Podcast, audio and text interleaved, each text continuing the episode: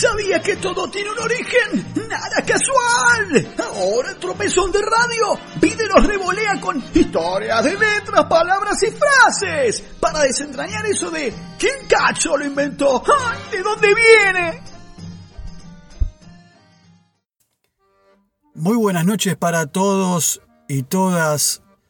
Martes de pandemia en este anteúltimo programa de la temporada 11 de Nada es Casual Tropezón de Radio con 72 millones de casos en este 15 de diciembre, 47 millones de recuperados alrededor de todo el mundo, 1.610.000 muertos y un podio que tiene a Estados Unidos, India y Brasil, este último con un fuerte rebrote, Uruguay también complicado aquí en la región, el caso de Alemania en el viejo mundo, tratando de frenar la segunda ola de COVID-19 y a partir de este miércoles y hasta el 10 de enero, con el cierre de comercios no esenciales, escuelas y jardines de infantes, España, Francia, Bélgica y Suecia, de ejemplo inicial a una situación límite porque el país optó por una estrategia de no confinamiento al inicio y en los últimos días está registrando elevados casos tanto de contagios como de muertes porque los hospitales de Estocolmo están colapsando y las unidades de cuidados intensivos se encuentran prácticamente a tope. Pero vamos entonces más allá de todo a desenchufarnos, aunque sea por un rato, y conversar sobre historias de la comida en la Argentina, este libro mm, del periodista y escritor Daniel Balmaceda, que en esta entrega de martes, en este capítulo que hoy nos convoca, se intitula como el mejor postre para el verano. Y cuenta que en Persia y en China aprendieron a conservar el hielo del invierno para usarlo, sí, en la temporada estival. Y los métodos eran muy similares consistían en cavar pozos profundos y almacenar bloques de distintas formas y tamaños que se cubrían con lienzos húmedos o hierba seca. Los chinos, por ejemplo, se tomaron este tema pero muy en serio, ya que alrededor del siglo X a.C. establecieron cosechas de hielo, sí, así como lo escuchan. Pero, ¿y los griegos? Bueno, los griegos eran consumidores de granizados, Sí, porque en la Atenas de Pericles se vendía, escúcheme en esto, se vendía nieve. Sí, así como lo contamos, y el negocio del frío marchaba a buen ritmo en aquellos tiempos cuando en la India, por ejemplo, dieron un paso fundamental. En el siglo IV a.C. le agregaron sal al hielo. Y con este truco lograron que se enfriara aún más ya que la sal baja el punto de congelación. La técnica recién se conoció en otras regiones durante la Edad Media a partir de que los árabes la aplicaron en su tierra. De allí pasó a Europa y en muchos monasterios salaron el hielo para conservarlo todavía aún mejor. De todas maneras, aún no se tomaban en esa época lo que hoy llamamos helado. Pero, ¿por qué se inició esta producción del frío, por así decirlo. Bueno, simplemente lo querían porque deseaban enfriar sus bebidas en el verano, claramente, como por ejemplo el granizado de los griegos que citamos antes, pero no estamos hablando de hielo para todos, no, no, solo los privilegiados podían refrescar sus jugos, sus aguas, sus birras, cervezas y vinos porque aquel primitivo cubito de hielo, más bien era un fragmento de forma irregular, estaba presente únicamente en los jarros de aquellos pudientes de las sociedades europeas, aunque debe aclararse que no solo con hielo se refrescaba la gente, también con nieve como la que tomaban del Himalaya, sí, directamente del monte Himalaya, los mismos chinos en la antigüedad. Los chinos le agregaban miel, mientras que los turcos le ponían frutas. El avance del helado por el continente europeo se inició en Granada y en Sicilia, ya que esas tierras fueron dominio de los árabes durante siglos. Los reposteros del sur de Italia conocían los secretos del arte heladero y por ese y otros tantos motivos eran contratados en las cortes de Europa. Así fue como la cocina de la poderosa familia Medici en Florencia, en el norte de la región, contó con los conocimientos de los expertos del sur. El helado llegaría a los palacios florentinos y no se iría más. En todo caso, se iría a donde fueran los Medici, como a Francia, con la famosa historia de Catalina. Tal fue la mujer, Catalina, que introdujo el helado en el país galo, mejor dicho, en la corte francesa. Afuera de los palacios parisinos, recién lo saborearon unos 100 años después, cuando en 1689 otro italiano, Francesco Procopio dei Coltelli, oriundo de Palermo, Sicilia, obtuvo la licencia para vender refrescos. Instaló su negocio a la salida del Teatro de la Comedia. De todos modos, siguió apuntando a un público determinado. Había que ser bien valiente para internarse en ese oscuro y poco aireado local con el fin de procurarse un helado o una limonada. Pero Coltelli supo llevarlo adelante y terminó incorporando la infusión que cambiaría por siempre la idiosincrasia parisina. El café. Sí, de ahora en más, cada vez que ante sus ojos se representen las típicas imágenes de los cafés de París, a usted oyente u oyenta, recuerde que el autor intelectual tiene nombre propio, Francesco Procopio, y apellido, Dale Coltelli.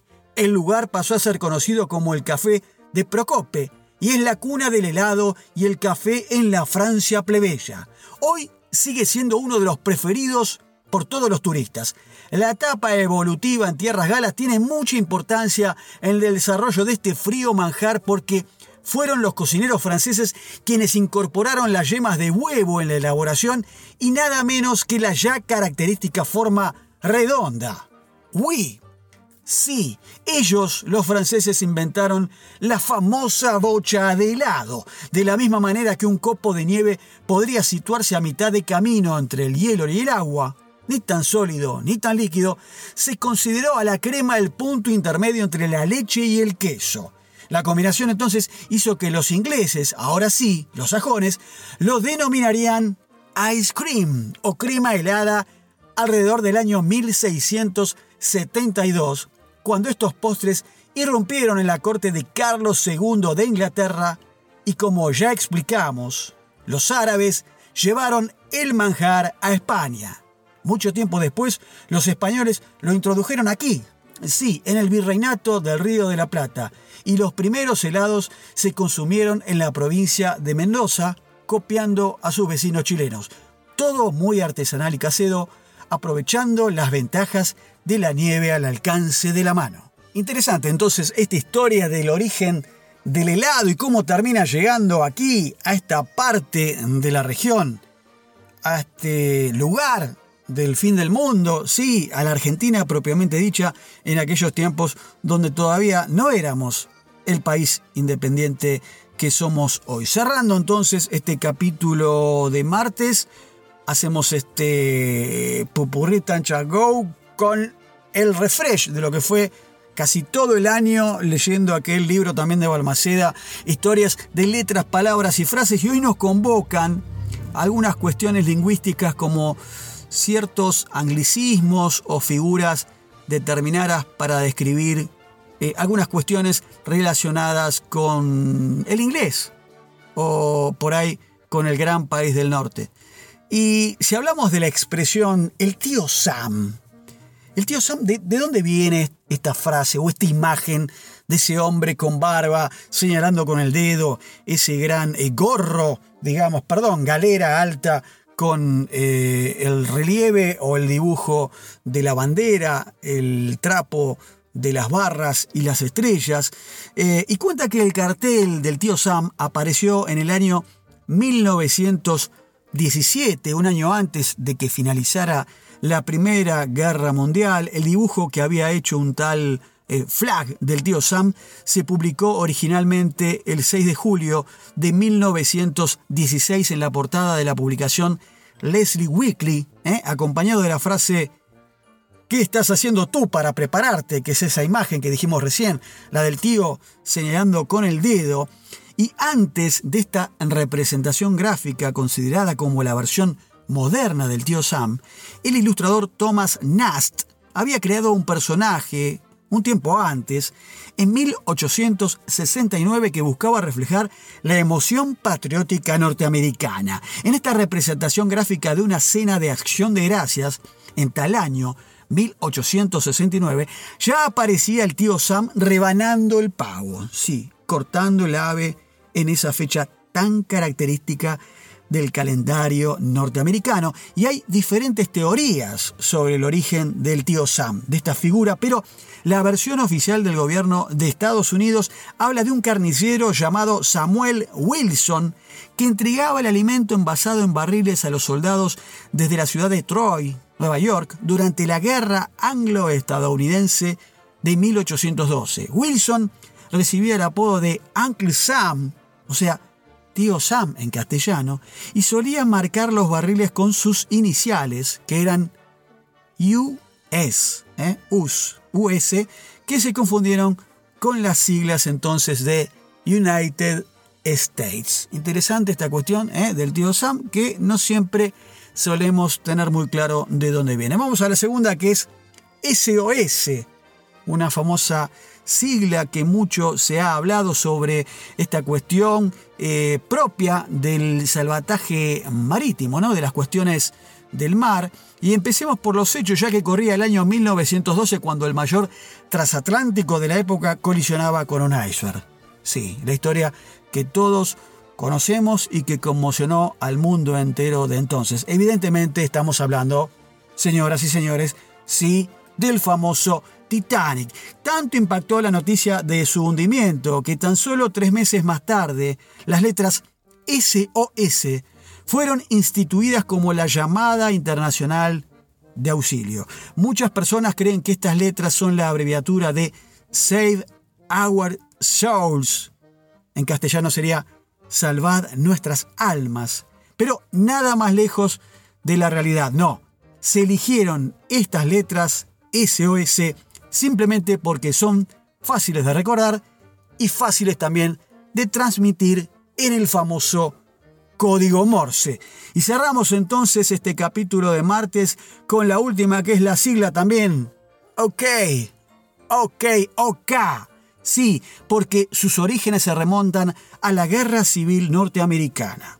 Bien es sabido que durante aquella contienda fueron muchos los hombres que perdieron la vida. Sí, por eso, cuando las tropas regresaban al cuartel sin ninguna baja, anotaban en una pizarra la frase All killed, all killed, que sería en español cero muertos, como señal de buena fortuna. Más adelante, esta expresión se redujo a OK, OK, y su significado se amplió para indicar todo aquello que siempre está bien.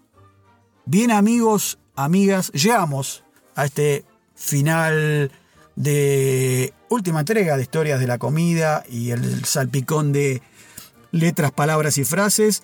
Y nos resta tan solo una entrega más la próxima semana, martes 22 de diciembre, para cerrar este anodino y anecdótico año 2020, pandémico todavía, de futuro incierto, eh, de grandes caídas económicas y de grandes cuestiones a resolver desde todos los puntos de vista que manejan los distintos gobiernos, sea de países desarrollados o de este lado del mundo, no tanto, pero bueno, preocupados como siempre y con el objetivo o la cuestión de seguir cuidándonos, más allá de que la vacuna llegue o no llegue a tiempo o nos toque o nos toque vacunarnos en algún momento.